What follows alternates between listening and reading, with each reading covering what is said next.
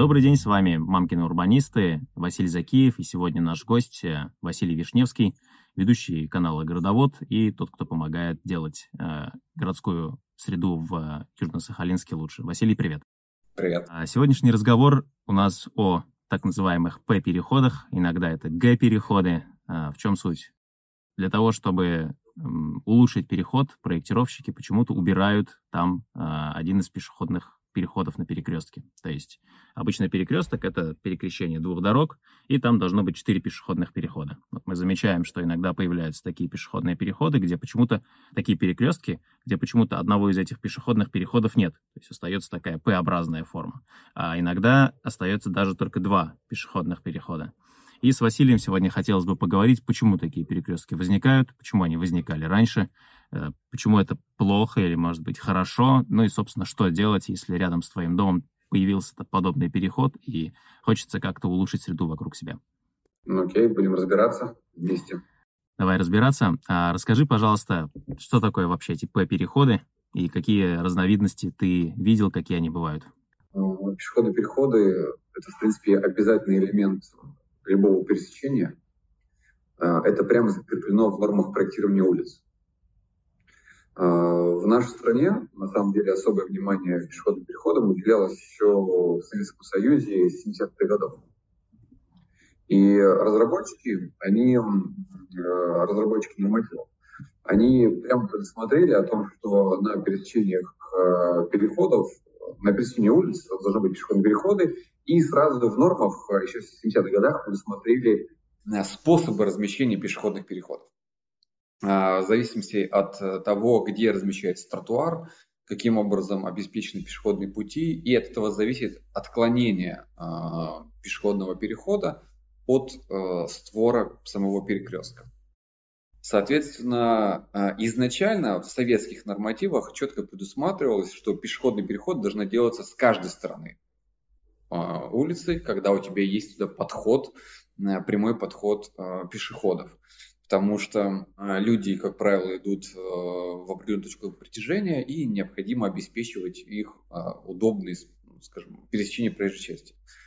Но в один прекрасный момент, когда уровень автомобилизации начал э, очень сильно расти, а те люди, которые, как правило, принимают решения э, в, в той или иной области регулирования, они, разумеется, являются такими же участниками первой волны автомобилизации и понимают все прелести перемещения на автомобиле. Для того, чтобы обеспечить комфорт передвижения на автомобиле, дискомфорт в этом комфорте а, доставляют в первую очередь пешеходы со своими постоянными переходами через улицу, не дают нормально быстренько повернуть, а, их приходится пропускать, а когда ты пропускаешь пешеходов, а, проезжает мало автомобилей. И, соответственно, где-то Слушай, ну тут я с тобой немного не соглашусь. Мне, как автомобилисту, больше всего проблем доставляют другие автомобилисты. Пешеходы, они перескочили быстренько, и все. Вот автомобиль, который едет передо мной, вот он больше всего проблем мне доставляет. Это про парадигму, это мы еще поговорим. Я говорю о том, что вот в стране в последнее время происходило. И, соответственно, а, зачастую приоритизация а, в учебниках, а, то есть в той литературе, которая учила проектировать улицы, Основной приоритет отдавался пропускной способности. Об этом прямо в учебниках было написано. Э, не приоритет пешеходам, не приоритет провозной способности. Эти слова, они стали исчезать из э, обихода вообще использования э, в литературе. И в этом плане, когда возникает вопрос приоритизации движения автомобилей и их удобства, начинают происходить такие ситуации, вот которыми вы все многие являются свидетелями, когда исчезают пешеходные переходы, которые раньше там были. То есть э, это самая дикая, на мой взгляд, ситуация, когда пешеходный переход, он там был, а его убрали. И вот здесь э, это то, с чем надо реально бороться. То есть, условно говоря, если вы были свидетелями таких ситуаций, то такие переходы, их проще вернуть, и с них надо начинать. Это значит, что они mm-hmm. были удобны, так далее. Что самое главное, в нормативах советских было четко сказано, что да, вы можете убрать пешеходный переход, но при определенных условиях. Во-первых, вы должны произвести э, экономическое обоснование потери времени пешеходов, что, ребята, да, вы заставляете... Что им придется делать крюк, да, какой-то Да, им придется делать крюк. А, потому что вы почему-то свое время автомобилистов время считаете, а время пешеходов не считаете. А нужно как бы посчитать и сделать некий баланс. Да, вы должны а, обосновать это расчетами. А, и второй вариант, если вам, ну, почему можно вообще ликвидировать пешеходный переход, это ликвидация точки притяжения.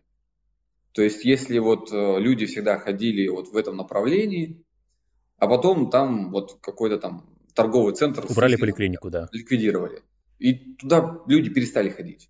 Там не стало тротуаров, соответственно, нет вообще никаких возможностей осуществления пешеходного пути в этом направлении. Поэтому, да, логично, пешеходный переход можно убрать.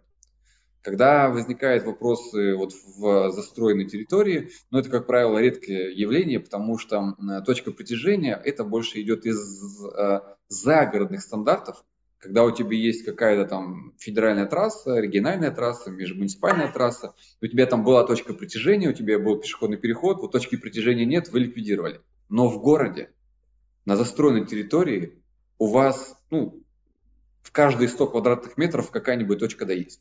Либо жилой дом, либо другой магазин. И, соответственно, как таковой ликвидации точки притяжения быть не может. Вот, поэтому здесь мы должны исходить из того, что люди всегда будут ходить, если есть тротуар. Если есть тротуар, мы идем. Вот, кстати, в Казани, когда был, да, на форуме, а, забавный случай был по пути а, в гостиницу. Основные пешеходные пути шли по широкому тротуару, а широкий тротуар упирался в место, где ликви... Э, переход ликвидировали. А с другой стороны, улицу, правда, не помню, а, там, получается, была подпорная стенка, ограждение, узкий тротуар, но пешеходный переход там оставили. И, соответственно, людей для того, чтобы осуществлять просто комфортные передвижения, прогуливаясь по городу, как турист, вот я был туристом, да, меня заставляют три раза перейти проезжую часть. А сколько времени это у тебя занимает?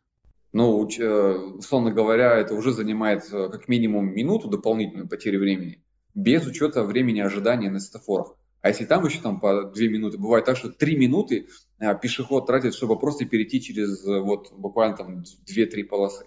Это, ну, честно говоря, колоссальная потеря, потеря времени. И здесь, ну вот, чтобы не было там особого э, монолога, вот, мог бы остановиться и давай, что еще интересно, там можно подискутировать. Ну смотри, ты говоришь про пешеходные переходы, которые там пропадают а, в тех местах, где а, ну, не, нет перекрестка.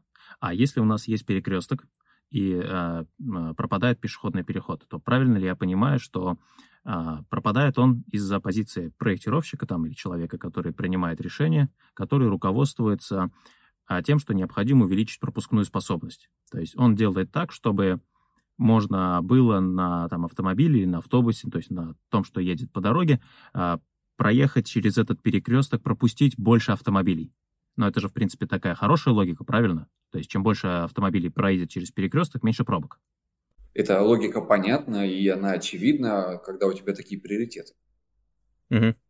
Просто э, города, они строились не для машин, не для того, чтобы в них удобно было двигаться на автомобиле, потому что это все приводит к тому, что когда ты находишься в каком-то а, вот в квартале, и тебе нужно с одного квартала перейти через четыре полосы в другой квартал, мы даже делали исследования и замеры, на автомобиле, проехав квартал э, просто по периметру, будет быстрее, чем пешеходу вот совершить вот эти непонятные маневры, чтобы просто перейти через дорогу. Это говорит mm-hmm. о том, какие приоритеты в городе к сожалению, они сейчас такие. Это нормальное явление с точки зрения текущего развития общества. Потому что то, чем, то что мы сейчас наблюдаем, а, эти же процессы происходили во всех а, автомобилизированных городах мира, особенно США и тем более Лос-Анджелеса, mm-hmm. который придумал парадигму, что вот можно сделать город удобный для жизни на автомобиле. Они сейчас сами же от этой парадигмы отошли. Отошли они в 2011 году. Сегодня у нас 2023 год, мы понимаем, что вот если такая же парадигма все-таки, она в нормативах у нас теперь закреплена, когда мы на первом месте ставим пешеходов и маломобильных граждан, то есть тех граждан, у которых есть особые потребности в передвижении в городе. Эта пирамида закреплена. Когда она придет в сознание, да, там, на подсознательном уровне, на образовательном уровне, на это потребуется, на мой взгляд, 10-15 лет. Вот через 10-15 лет мы такие вопросы обсуждать уже не будем. Сейчас приходится убеждать. тех людей, которые принимают решения, которые 30 лет назад учились, которые 30 лет занимаются организацией дорожного движения, 30 лет проектируют улицы, дороги, 30 лет э, управляют автомобилем и четко знают, что надо делать для удобства. А приходится убеждать в чем? То есть ты убеждаешь о каких-то концепциях, которые есть э, там у тебя в голове, или все-таки это закреплено в нормативах, что необходимо в первую очередь руководствоваться интересами пешеходов, маломобильных граждан? В своде правил на проектирование улиц СП-396 сейчас четко закреплена пирамида приоритетов. То есть mm-hmm. пирамида, при которой необходимо проектировать инфраструктуру. Да, есть, а, скажем так, она действует на определенный круг улиц. Это все, что не скоростные улицы и, не, и улицы нерегулируемого движения. То есть вот эти первые две категории, они проектируются с приоритетом для автомобилей. То есть mm-hmm. высокие скорости, минимальные задержки, пешеходы в разных уровнях и, в принципе, пересечение с другими автомобилями, автомобилями в, друг, в разных уровнях. Это нормальное явление. Но если мы говорим про общегородскую застройку, где приоритет э, пешеход, необходимо обеспечивать удобство передвижения пешком и в велосипедном транспорте. Ну, то есть, в принципе, на любых симах. И, соответственно, вот эта пирамида, она закреплена, какой-то промежуток времени пройдет, что убеждать проектировать с учетом этой пирамиды уже не понадобится. Сейчас, к сожалению, приходится всем об этом объяснять. Это свод правил, он рекомендательный или это обязательные правила? Uh, у нас на самом деле в стране сейчас уходит от обязательного регулирования по одной простой причине. Во-первых, uh, города разные, у нас 1100 городов, у каждого города свои особенности. Э, кто-то на холмах, кто-то в стесненных условиях, кто-то был построен тысячи лет назад, кто-то сто лет назад. И сделать обязательные нормативы для всех городов ну, просто невозможно. И, в принципе, весь мир живет по рекомендательным стандартам, потому что у тебя появляется возможность, тебе предоставляют возможность э, с учетом своих каких-то особенностей э, спроектировать нормальную, хорошую, комфортную городскую среду. Но Рекомендательность нормативов не означает, что ты можешь ими не руководствоваться. Это прямо расписано в разъяснении Министерства строительства. Условно говоря, его можно там сократить под одну фразу. А, необязательность нормативов не является основанием для их неприменения. То есть ты должен любое свое решение, как проектировщик, обосновать. Если ты не хочешь руководствоваться рекомендательным документом, окей, у тебя, скажем, будет огромное попадалово, потому что радиусы, повороты, ширина полосы движения тебе понадобится обосновать какими-то исследованиями, а, расчетами и прочим. Это, в принципе, становится работа, ну, работа делается такой невозможной. Поэтому тебе дают такой документ, на свод правил на улице и дороге. А, он а, оформлен, создан вообще, в принципе, на основе зарубежных стандартов проектирования уличной дорожной сети. И если ты увидел какую-то красивую улицу в Барселоне, или в Лос-Анджелесе, или там в Сеуле, и она тебе понравилась, на 99% ты сможешь ее с такой же спроектировать по своду правил SP396, если mm-hmm. ты захочешь. Вот. Э, то есть, когда у нас говорят, что у нас там нормативы не позволяют делать хорошо или делать красиво, это не так. Именно по этой причине обязательных стандартов нет. Они гибкие, э, адаптивные, э, и любые отклонения ты можешь обосновать. Но а, проектировать все равно необходимо с учетом той пирамиды, которая, в общем-то, закреплена. Да, она не является в настоящее время а, идеологией, которая, в принципе, запрещена да, у нас Конституцией. Вот, но э, принципы, которые она продвигает, вполне такие правильные, если мы говорим о том, что города строятся именно для людей. То есть мы к вопросу этих переходов подошли довольно фундаментально. То есть начинаем с того, что э, город обязан и проектировщик обеспечивать приоритет пешеходов. Но ты говоришь, что он должен обеспечиваться только на э, определенном типе дорог. То есть не надо его делать на шоссе и на скоростных магистралях, как в городе. Определить, вот эта дорога является той, на которой применим этот СП, или все-таки здесь э, шоссе? Ну, скажем так, если на территории, где едут машины, есть тротуар, это на 99% улица. Угу. Вот. Если это дорога по документам, а, есть такая интересная оговорка в сводах правил о том, что а, даже если у тебя дорога проходит по населенному пункту, ты можешь ее проектировать по своду правил SP42. Соответственно, применять к ней принципы улиц.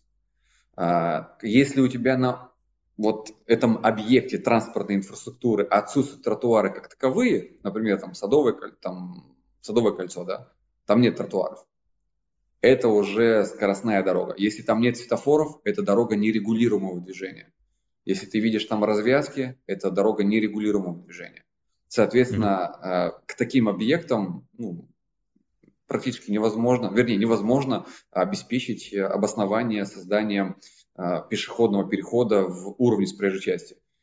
Там уже нужно будет потом детально смотреть по требованиям о внеуличных переходах. Подземный, надземный, там уже другие нюансы. Все остальное, а это, как правило, 99% э, улиц э, в 99% городов, городах это все-таки улицы. И, соответственно, если mm-hmm. улицы, а в нормативах э, теперь в двух документах очень важных сказано, что на пересечениях улиц, то есть на всех пересечениях, если есть перекресток, у тебя должны быть пешеходные переходы. Во многих городах я бывал и видел, что да, есть перекресток, ни одного пешеходного перехода вообще нет то есть заставляет ходить там на 300-400 там, метров влево-вправо для того, чтобы перейти через дорогу. Хотя ты вот гулял по улице, смотрел там на фасады там красивых домов, и тебе заставляет менять твой маршрут. Вот. И второй документ очень важный, это ГОСТ 70716, это ГОСТ на безопасность движения пешеходов. Это свежий документ, который вступил в силу 1 мая, и он позволяет вам, э, скажем, осуществлять обустройства пешеходных переходов в соответствии с этим ГОСТом. Там также прописано, что они должны быть на пересечениях улиц. Плюс еще дополнительно есть оговорка о том, что должны еще быть на, а, в составе остановок общественного транспорта. Тоже must-have обязательно. Необходимо делать так, чтобы города были э, с приоритетом для пешеходов. Соответственно, большинство улиц в городах — это именно улицы, где должны быть тротуары и соблюдаться вот этот приоритет. И у нас появляется какой-то пере, перекресток, на котором ликвидируется один из пешеходных переходов. Объяснение бывает такое, а, что это сделано для безопасности пешеходов, уменьшения количества конфликтных точек. То есть можно ли такое объяснение считать а, приоритетом пешеходов? А, немножко перепрыгну. Сейчас идет поправки в ГОСТ 52766, один из самых каверзных ГОСТов, которые портят развитие и формирование комфортной городской среды по разным аспектам. И там мы сейчас пытаемся прописать конкретные требования о том, что пешеходный переход должен быть с каждой стороны пересекаемой улицы.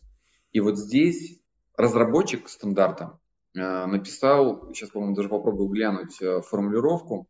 Вот, они написали, для обеспечения безопасного движения пешеходов, именно пешеходов, при определенных интенсивностях транспортных и пешеходных потоков не во всех случаях целесообразно устройство пешеходного перехода на каждой стороне перекрестка. То есть здесь мы четко видим, что разработчик нормативов, регулятор, он на первое место ставит автомобильный трафик. Потому что безопасность пешеходов в таком случае, она может обеспечиваться следующим образом. Во-первых, регулируемостью пешеходного перехода.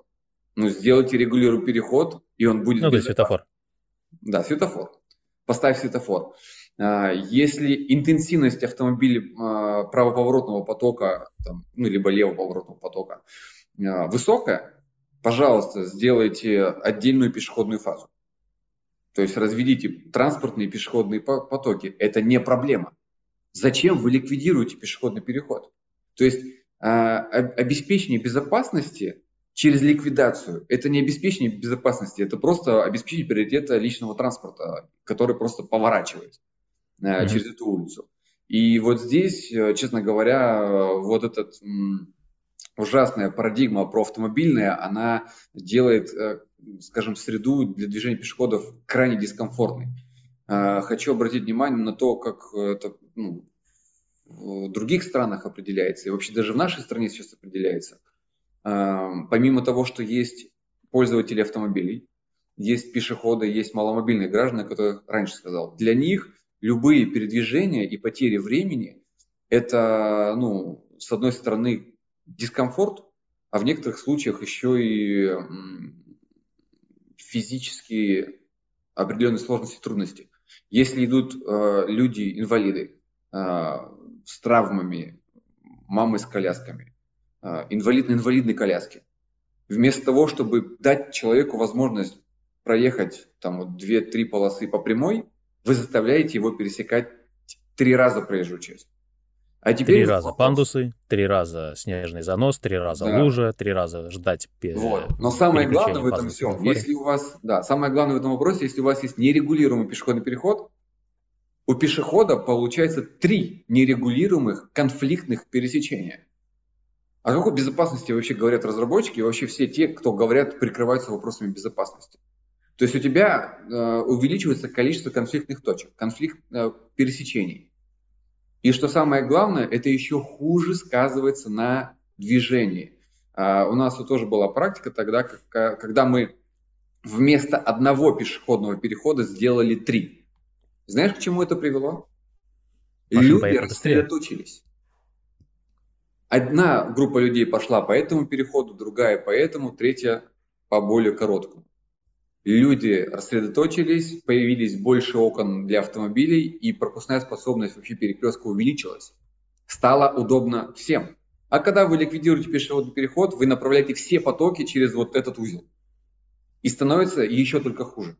Просто те люди, которые принимают такие решения, они не анализируют последствия и не анализируют его всесторонне. О, машинки стали поворачивать, прекрасно.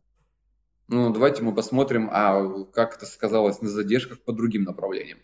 Этого никто не считает, этого никто не делает. Для этого нужна как бы целая команда людей, которая будет заниматься фиксацией транспортных потоков, пешеходных потоков и анализу, а, анализом а, вот этих изменений трансформации. То есть вот это объяснение о том, что а, убранный пешеходный переход на перекрестке, он уменьшает количество конфликтных точек, он абсурден получается, потому что количество конфликтных пересечений э, увеличивается. То есть человек раньше переходил один раз, то есть один раз только вступал, скажем так, в конфликт да, с автомобилями, а тут, получается, это происходит три раза. И плюс э, это невыполнение требований э, свода правил по обеспечению приоритета. Получается, что мы ради чего-то делаем так, что человеку приходится проходить гораздо больше маршрут, затрачивать гораздо большее время. И ладно, если это происходит э, с там, молодым сильным человеком в солнечный день, э, и совершенно по-другому это смотрится, если мама с коляской или там просто идет дождь, снег, все завалено на дорогах лужи и так далее, правильно? Да. А касается ли это только регулируемых пешеходных переходов или нерегулируемых, то есть э, перекр... имеется в виду перекрестков, то есть э, как ситуацию с ликвидацией э, пешеходных переходов на перекрестке меняет светофор? Если мы делаем светофорный объект, да, то он э, поз- позволяет, с одной стороны, э, минимизировать варианты пересечения через проезжую часть и решает, в принципе, проблему автомобилей с бесконфликтным поворотом. То есть, да, безопасность обеспечена за счет э, разведения транспортных потоков, потому что сейчас, э, помимо того, что э, существует возможность э, развести транспортные и пешеходные потоки, э, допускается при определенных интенсивных совмещение этих потоков. Здесь, кстати, тоже такое некоторое корявое, корявое копирование зарубежных э, нормативов, э, когда делают бесконфликтные пересечения. Э, в, в истории вообще она брала свою основу из ситуации, когда у тебя две поворачивающие полосы, и по двум полосам происходит поворот. В такой ситуации машины блокируют обзор, не видно пешеходов и происходят наезды на пешеходов. Вот в таких ситуациях, да, логично разводить э, потоки в разные фазы, да, потому что ну, здесь все-таки приоритет безопасности. Но когда вот такие локальные э, моменты крупных городов, больших, там, крупнейших городов э, трансформировали на все перекрестки страны, вот это уже неправильная история. То есть, соответственно, мы, с одной стороны, увеличиваем э, тремя фазами, тремя-четырьмя фазами, увеличиваем задержки, э, во-первых, автомобилистов, во-вторых, делаем предельно некомфортные условия движения на пешеходах, потому что э, пешеходам приходится ждать вместо 25-40 секунд все три там, фазы автомобилей. И в итоге получается так, что ни один автомобилист не ждет так долго, как ждут пешеходы. Угу. Ну вот тебе приоритет. Получается, что есть ситуации, в которых пешеходный переход на перекрестке э, можно ликвидировать, правильно? Но для этого нужно прям очень серьезное обоснование. И э, большинство тех переходов, которые сейчас есть на перекрестках, они под эти обоснования никак не подходят. Э, мы просмотрели причины, по которым могут указываться проектировщикам как э, необходимость ликвидации пешеходного перехода, это увеличение пропускной способности, и определились, что согласно своду правил это не главное, зачем должен э, следить проектировщик. Второе — это уменьшение количества конфликтных точек, то есть мы говорим про то, что э, надо не уменьшать количество конфликтных точек, а уменьшать количество конфликтных пересечений. А, что еще? То есть чем еще может руководствоваться проектировщик, если ты занимался, наверное, подобными э, перекрестками, э, у тебя уже накопился список э, вариантов того, что тебе отвечают, почему нельзя обратно вернуть здесь пешеходный переход. То есть чем еще обычно обосновывает ликвидацию пешеходного перехода э, проектировщик? У нас таких ситуаций не так-то и много. В основном... У вас это в Южно-Сахалинске? У нас, да, в Южно-Сахалинске. Вот сейчас как раз э, в данный момент, вот сегодня мы э, делаем дополнительный переход на одной из центральных улиц здесь там в центральной части города.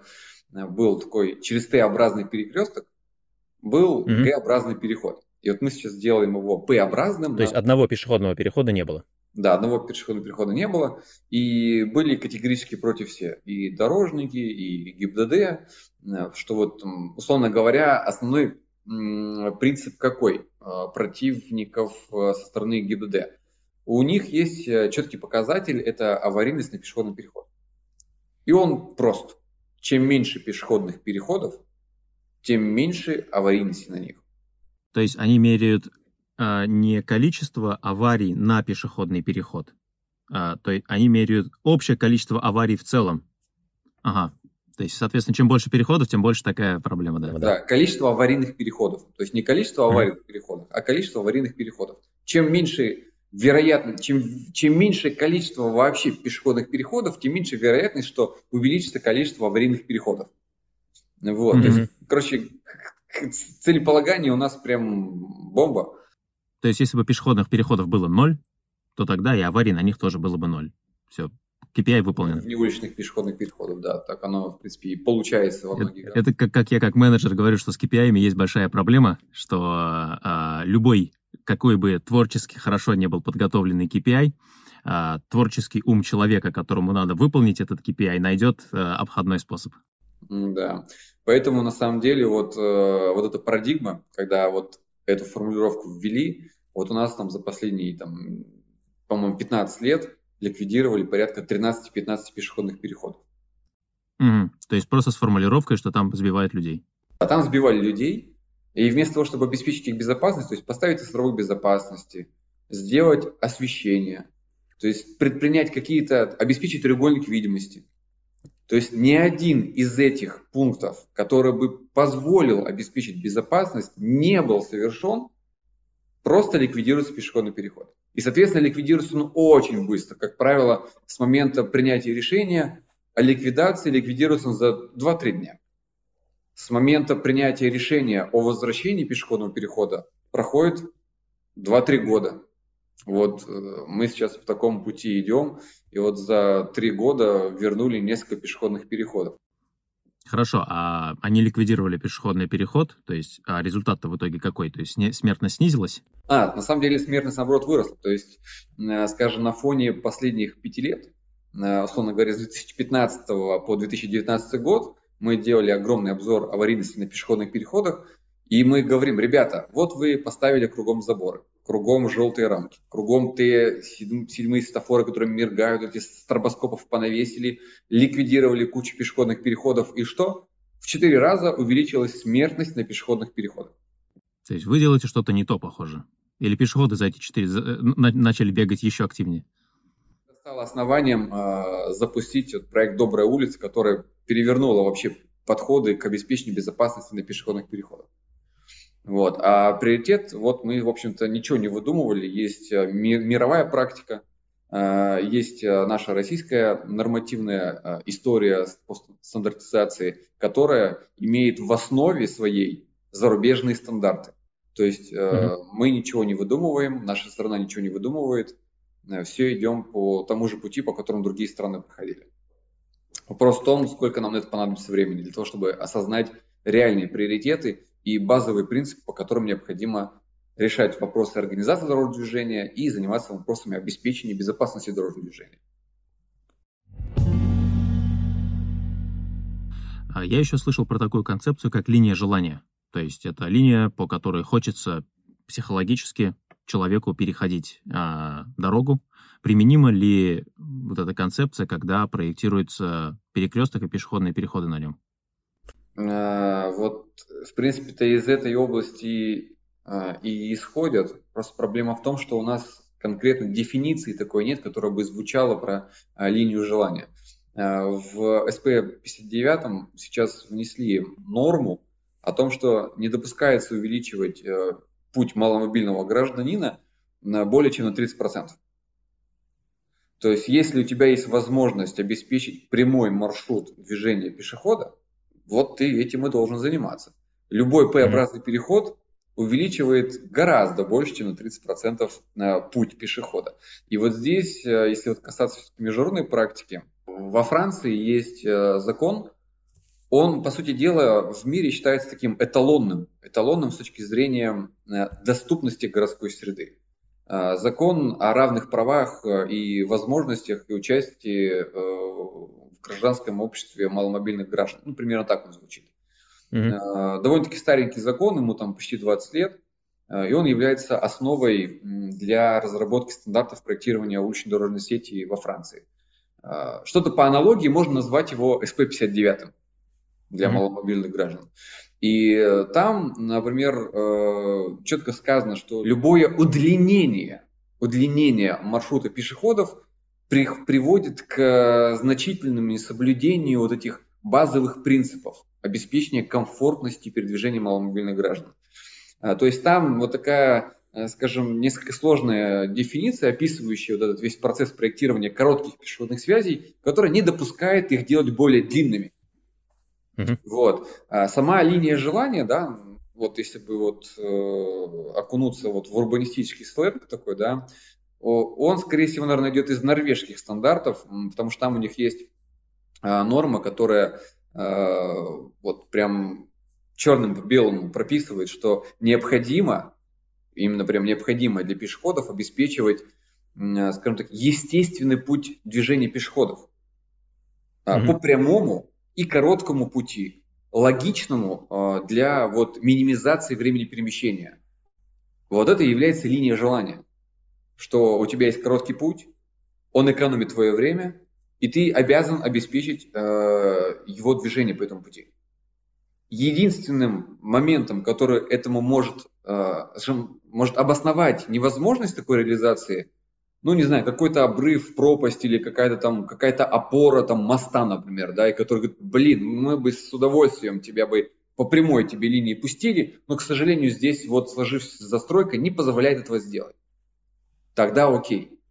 И тогда это все поймут. А когда тебе вот так вот разработчик нормативов говорит, ну, не, как бы это невозможно, потому что вот там бывают какие-то гипотетические возможности. Слушайте, организация дорожного движения, она меняется. Она меняется, можно запретить левые повороты, можно запретить правые повороты, можно сделать одностороннюю улицу, можно вообще сделать ее пешеходной. Но вы уже приняли решение не делать пешеходный переход здесь. Э, то есть это, это понижение тротуаров должно быть правильно. Соответственно, когда ты не обеспечишь вот эти требования, ты уже закладываешь возможность любому лицу, принимающему решение, сделать максимально неудобно для пешеходов. Вот просто вот развязываются mm-hmm. руки. И сейчас я надеюсь, что вот нам, нам получится вот там до конца июня э, внести вот эти очень важные правки и обязать э, разработчиков стандартов прописать приоритетность э, размещения пешеходных переходов на каждой стороне улицы, а вот невозможность размещения, пожалуйста, обосновывайте. Ага, понял. То есть сейчас выглядит так, что существует некий набор правил, которые ведут логически к тому, что на каждом а, перекрестке должны быть пешеходные переходы с каждой стороны, а в июне, возможно, будет принят ГОСТ, да, где это будет прописано уже напрямую, и а, отмену пешеходного перехода нужно будет специально обосновывать. Ну, не совсем к июню, сейчас правки принимаются до конца июня. Возможно, только появится к концу года, может быть, в начале следующего года обновленная редакция ГОСТа. Что делать конкретному человеку, э, рядом с домом которого появился П-образный переход. Ну, например, он как-то всегда ходил пешком на работу, да, а тут ликвидировали пешеходный а, переход на том перекрестке, который он переходит. А, что конкретно ему сделать, чтобы исправить это? Ну, самым действенным, наверное, будет это коллективное обращение а, жителей района с привлечением сообщества маломобильных граждан потому что мы четко должны понимать, что маломобильных граждан в городе очень много, и их, их интересы тоже нужно отставить нам все вместе. И, соответственно, коллективное обращение, оно позволит обозначить реальную проблематику для жителей района. Это первое. Второе.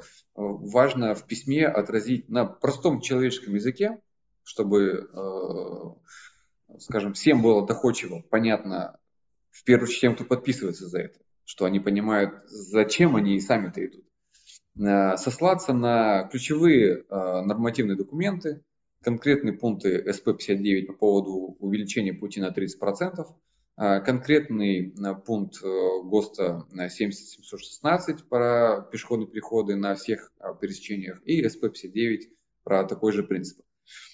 Этим самым вы обозначаете, что вы знаете, чем вообще это все руководствуется, чем, э, чем руководствуется при устройстве пешеходных переходов и когда они нужны. Угу. В таком случае вам будет сложно как-то ответить и вас как-то отписку направить, сделать. да, от, отписку сделать. Третье. Э, вы сразу можете предусмотреть вариации, по которым вас устроит этот пешеходный переход, возвращение. Это Предлагаем рассмотреть возможность устройства его при поднятом исполнении со островком безопасности а, в случае увеличения аварийности, переведения его в, регулируемый, а, в регулируемый режим. Потому что, как правило, а, если вы про это не напишете, а просто просит пешеходный переход, как правило, отвечает следующее. Устройство пешеходного перехода увеличит аварийность среди пешеходов, что не допускается, поэтому нет. Но подождите, вы можете сделать регулируемый переход. Об этом тебе в ответе никто не напишет. И mm-hmm. вот так вот вы по 30 дней будете друг другу писать, ждать ответы, и, соответственно, это все затягивается. А потом в октябре скажут, ребята, мы, конечно, могли бы с радостью, но сейчас вот зима-осень, мы не можем сделать, давайте в следующем году. В следующем году опять что-нибудь забыли, скажут, что бюджет не заложен и так далее. Вот. И самое главное, четвертое, упаковать его на адрес, на имя мэра, мэра города, потому что по-другому это, в принципе, не работает. А на какие конкретно нормативы надо сослаться? Вот ты несколько э, сводов правил назвал. Есть ли какие-то еще? То есть те своды правил, которые ты упомянул, мы внизу обязательно перечислим со всеми ссылками. Э, есть ли еще какие-то ГОСТы или нормативы, на которые нужно сослаться? Так, смотри, давай сейчас э, скажу еще, наверное, четвертый пункт, но он э, с него можно начать. Когда вы обращаетесь к мэру города, mm-hmm. э, крайне важно начать с такой, скажем, с такого обращения. А, для каждого мэра крайне важно формирование комфортной городской среды, это федеральная повестка. Для каждого города сегодня рассчитываются индексы качества городской среды. Среди индексов есть э, ряд показателей. Первый – это индекс пешеходной доступности территорий и безопасность возле э, социальных объектов. Это школы, поликлиники, спортивные объекты и так далее. В расчете индекса э, учитывается количество наземных пешеходных переходов, не подземных. Соответственно, ликвидация пешеходных переходов ухудшает качество городской среды. Просим обеспечить формирование комфортной городской среды для пешеходов, маломобильных граждан и так далее с помощью возвращения, ну, с целью возвращения, то есть этого пешеходного перехода, который ликвидирован, он э, увеличивает количество времени, увеличивает количество конфликтных точек э, и для дополнительного сечение через проезжую часть и так далее. Вот. Mm-hmm. И, соответственно, когда в следующих пунктах вы ссылаетесь на нормативы, это ГОС 70716, это свод правил 59, СП 396 и СП 42.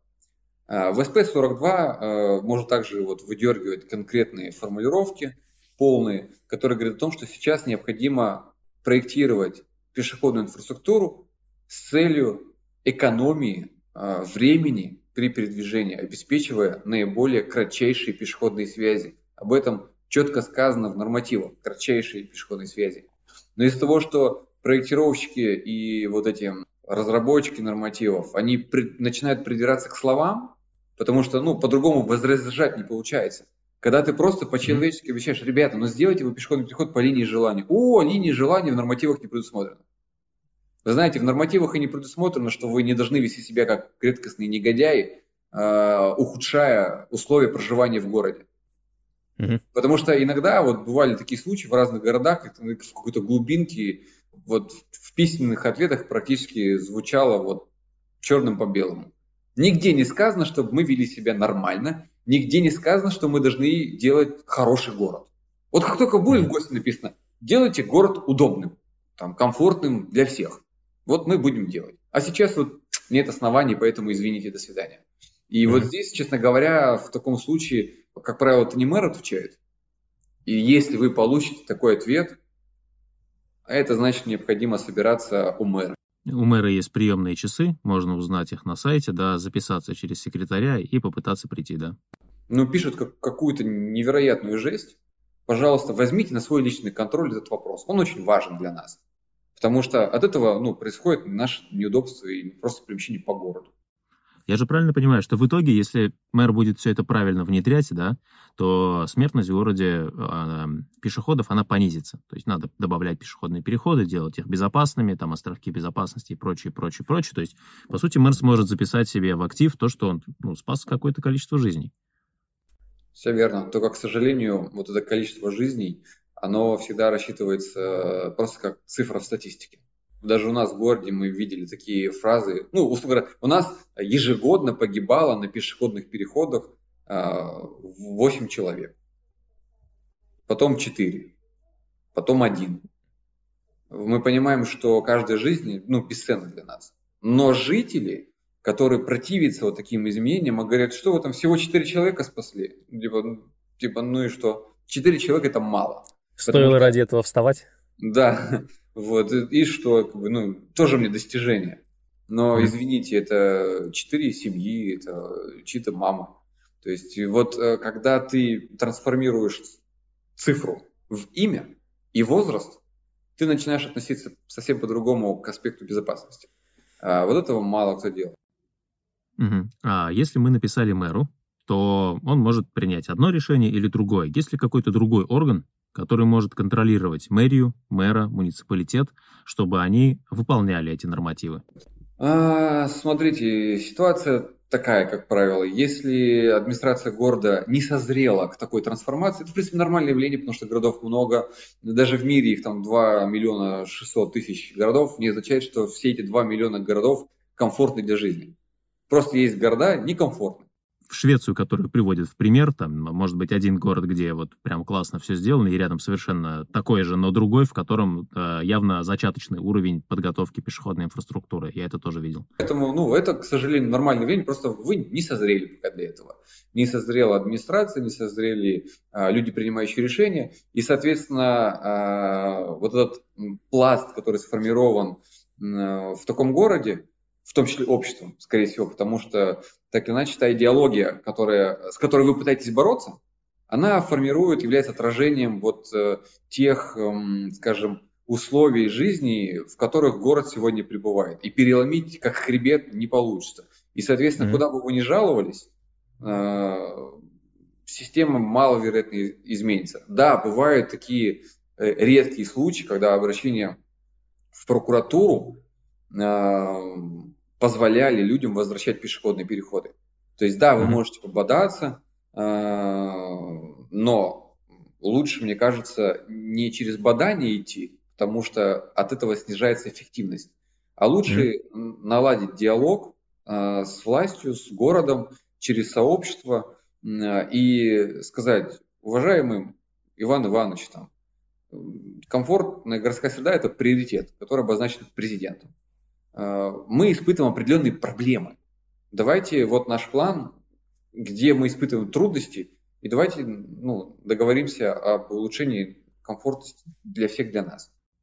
То есть, если одно письмо не сработало, мы продолжаем работать с сообществом, то есть формируем сообщество людей, которым понятно, что мы хотим, понятно, что мы предлагаем, и от имени этого сообщества через некоторое время инициируем еще одно обращение. Через некоторое время, соответственно, еще больше сообщества, еще больше людей, новые обращения. То есть здесь, я так понимаю, ты предлагаешь идти по такому терпеливому пути э, выстраивания длительного диалога, да? Ну, смотри, просто если а, и, и, иначе систему не поменять, э, ну, можно там вот именно скандалами, там, жалобами э, чего-то там добиваться, но опять-таки, когда будут жалобы, а, вот смотри, людям, которые принимают решения, им проще вот чуть-чуть систему поменять, систему приоритетов, чем тратить свою энергию на отписки, постоянные жалобы, проверки проверяющих структур, контролирующих структур. Да это никому не нужно, это просто тратит огромное количество времени. И mm-hmm. это потом приведет к тому, что будет одна заготовка письма.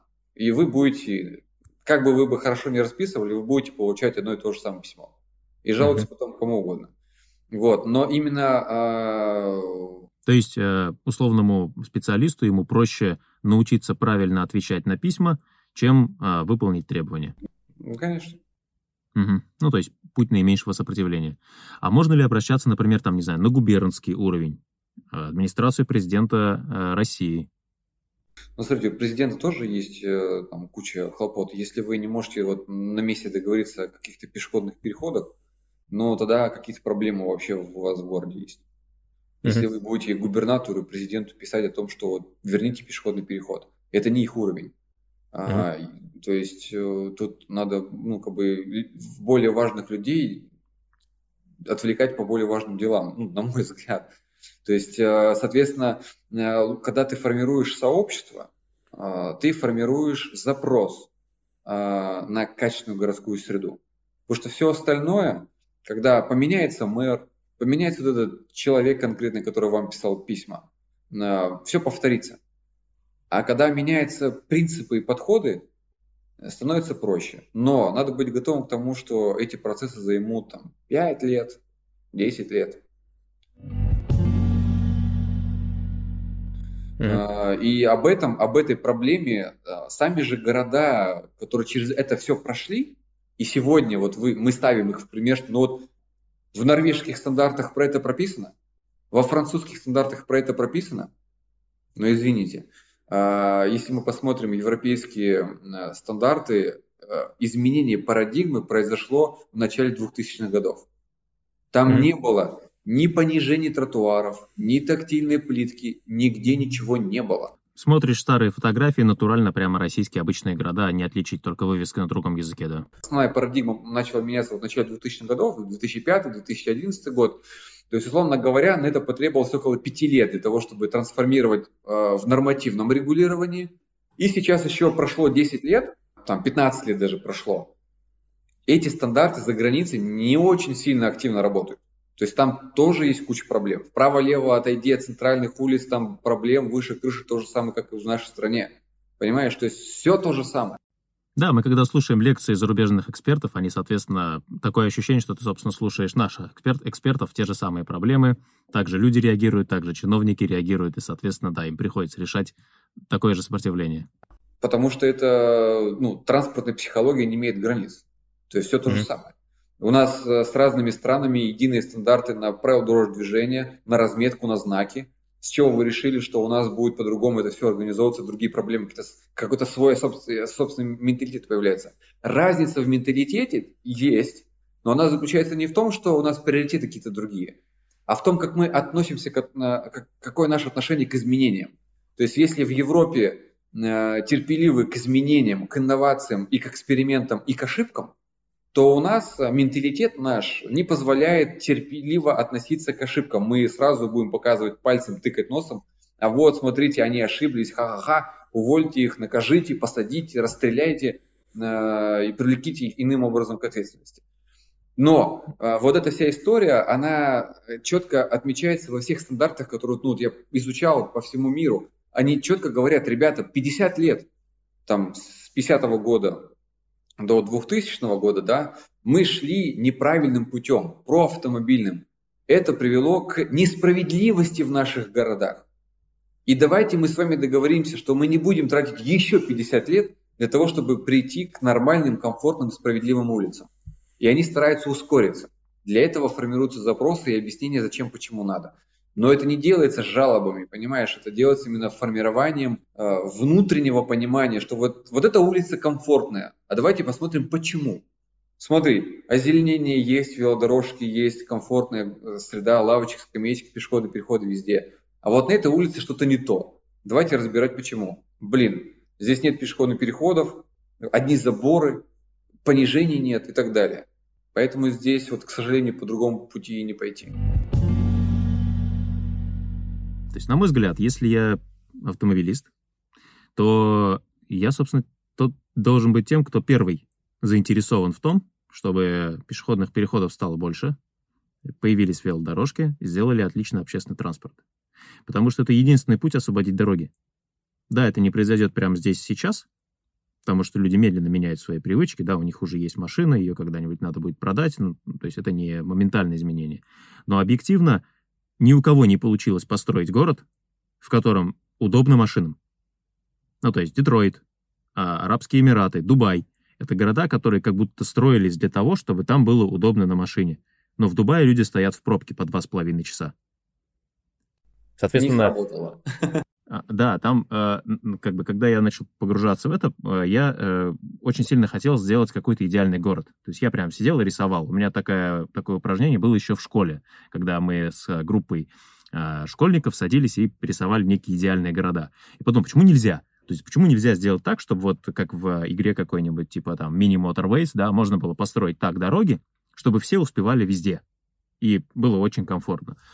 Но в итоге выходило, что вся практика подобного проектирования приводит к тому, что такой город э, невозможен. Даже если его делать по типу Дубая, где как будто на Марсе построили небоскребы, тебе внутри небоскребов хорошо, вне небоскребов плохо, потому что погода, ну и плевать.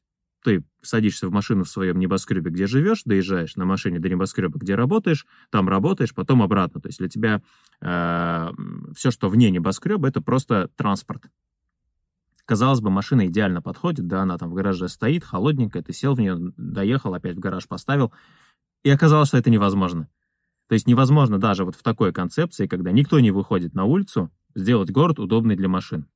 Не говоря уж о том, что иногда вообще-то хочется выйти на улицу, да, и все мы ценим э, возможность жить там в своем доме, прогуляться по лесу, по парку, именно потому что это улица, это солнечный свет. Там вот на презентации Apple говорили, и я давно это знал, что э, пока есть только один, одна причина, которая напрямую связана с э, близорукостью, то есть недостаток солнечного света, который намного ярче, чем домашний свет, это единственная причина, которая коррелирует с тем, что у, у людей возникает близорукость. Там, мне говорили, что нельзя много читать, например, оказалось, что это неправда. Читать можно сколько угодно, это на близорукость почти не влияет.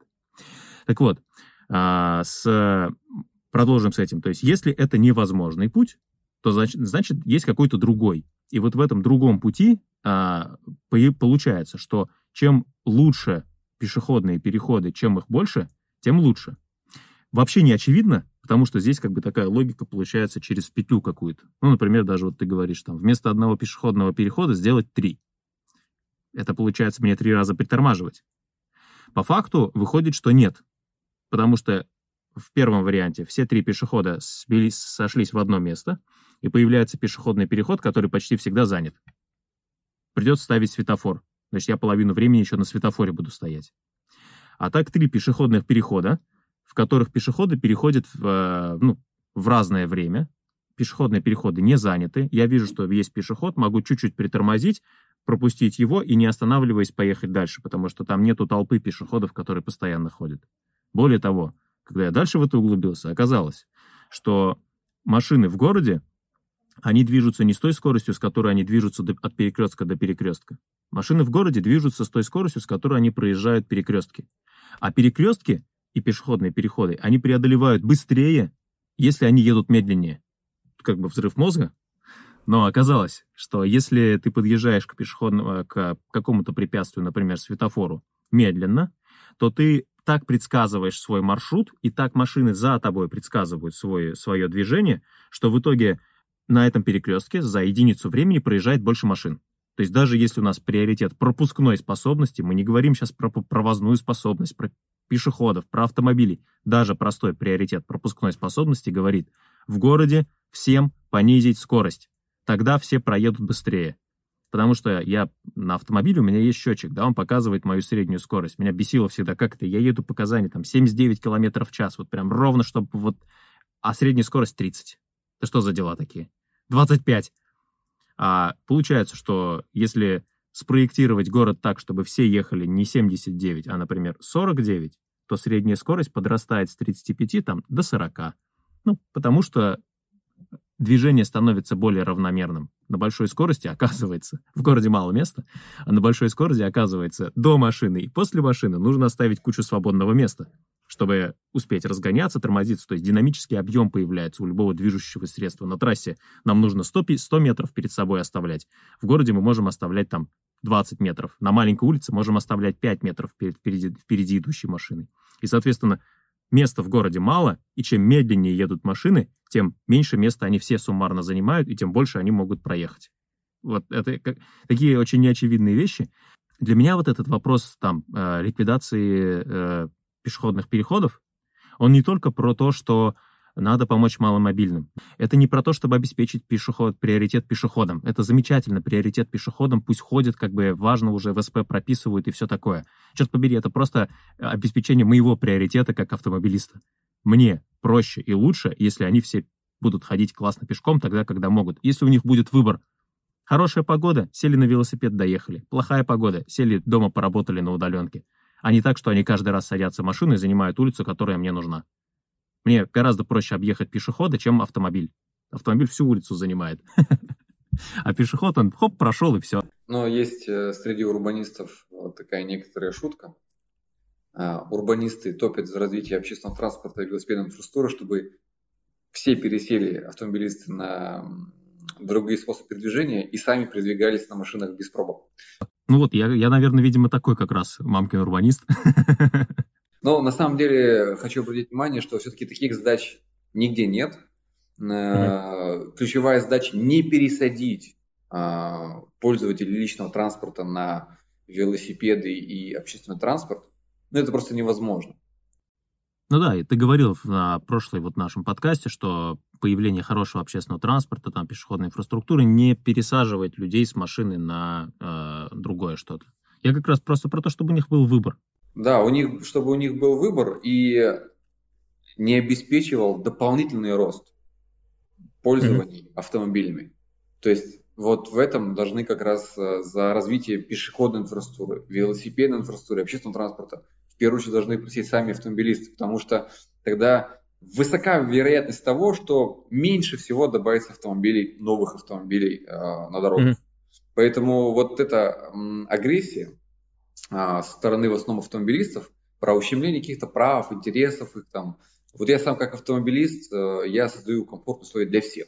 И как я как пользователь, я выбираю там, поехать сегодня на одном способе, завтра на другом, на третьем, в зависимости от тех задач, которые сегодня имею. Надо поехать по магазинам, а продукты собрать, ну, выбрал автомобиль, потому что это удобнее, ну, это нормальное явление.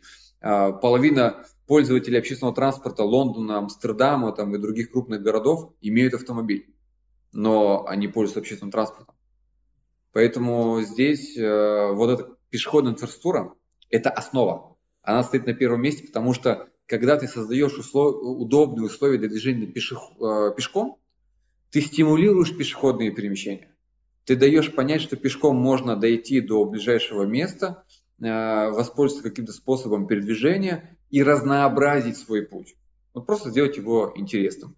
Итак, э, давайте завершать потихонечку наш подкаст. Подкаст у нас для гражданских активистов, которые хотят менять что-то в своих городах. Мы стараемся разобраться, дать какие-то простые рецепты, подсказать, куда смотреть, что хорошо, что плохо. Подписывайтесь на наш телеграм-канал, его можно найти по запросу «Мамкины урбанисты». Мы есть на всех популярных платформах, вот скоро начнем выкладываться на ВК-видео, может быть, даже еще на Рутубе. Подписывайтесь на канал «Городовод» Василия Вишневского. Василий очень интересно пишет про то, что они меняют в Южно-Сахалинске, с какими проблемами сталкиваются, фотографии, примеры. Это тот телеграм-канал, на который мы прямо а, ориентируемся во многих вопросах. Если у вас есть какой-то кейс, который хотелось бы разобрать, но на который вы не знаете, как ответить, присылайте нам его, пожалуйста, в комментариях в канале «Мамкины урбанисты», мы в одном из следующих выпусков вместе с экспертами его разберем, дадим какие-то рекомендации, как поступать. Поставьте лайк этому выпуску на той платформе, на которой вы смотрите. Это помогает подкасту продвигаться, помогает сделать так, чтобы больше хороших людей увидели наши прекрасные подкасты. Большое спасибо. Всем пока. Василий, спасибо, что пришел.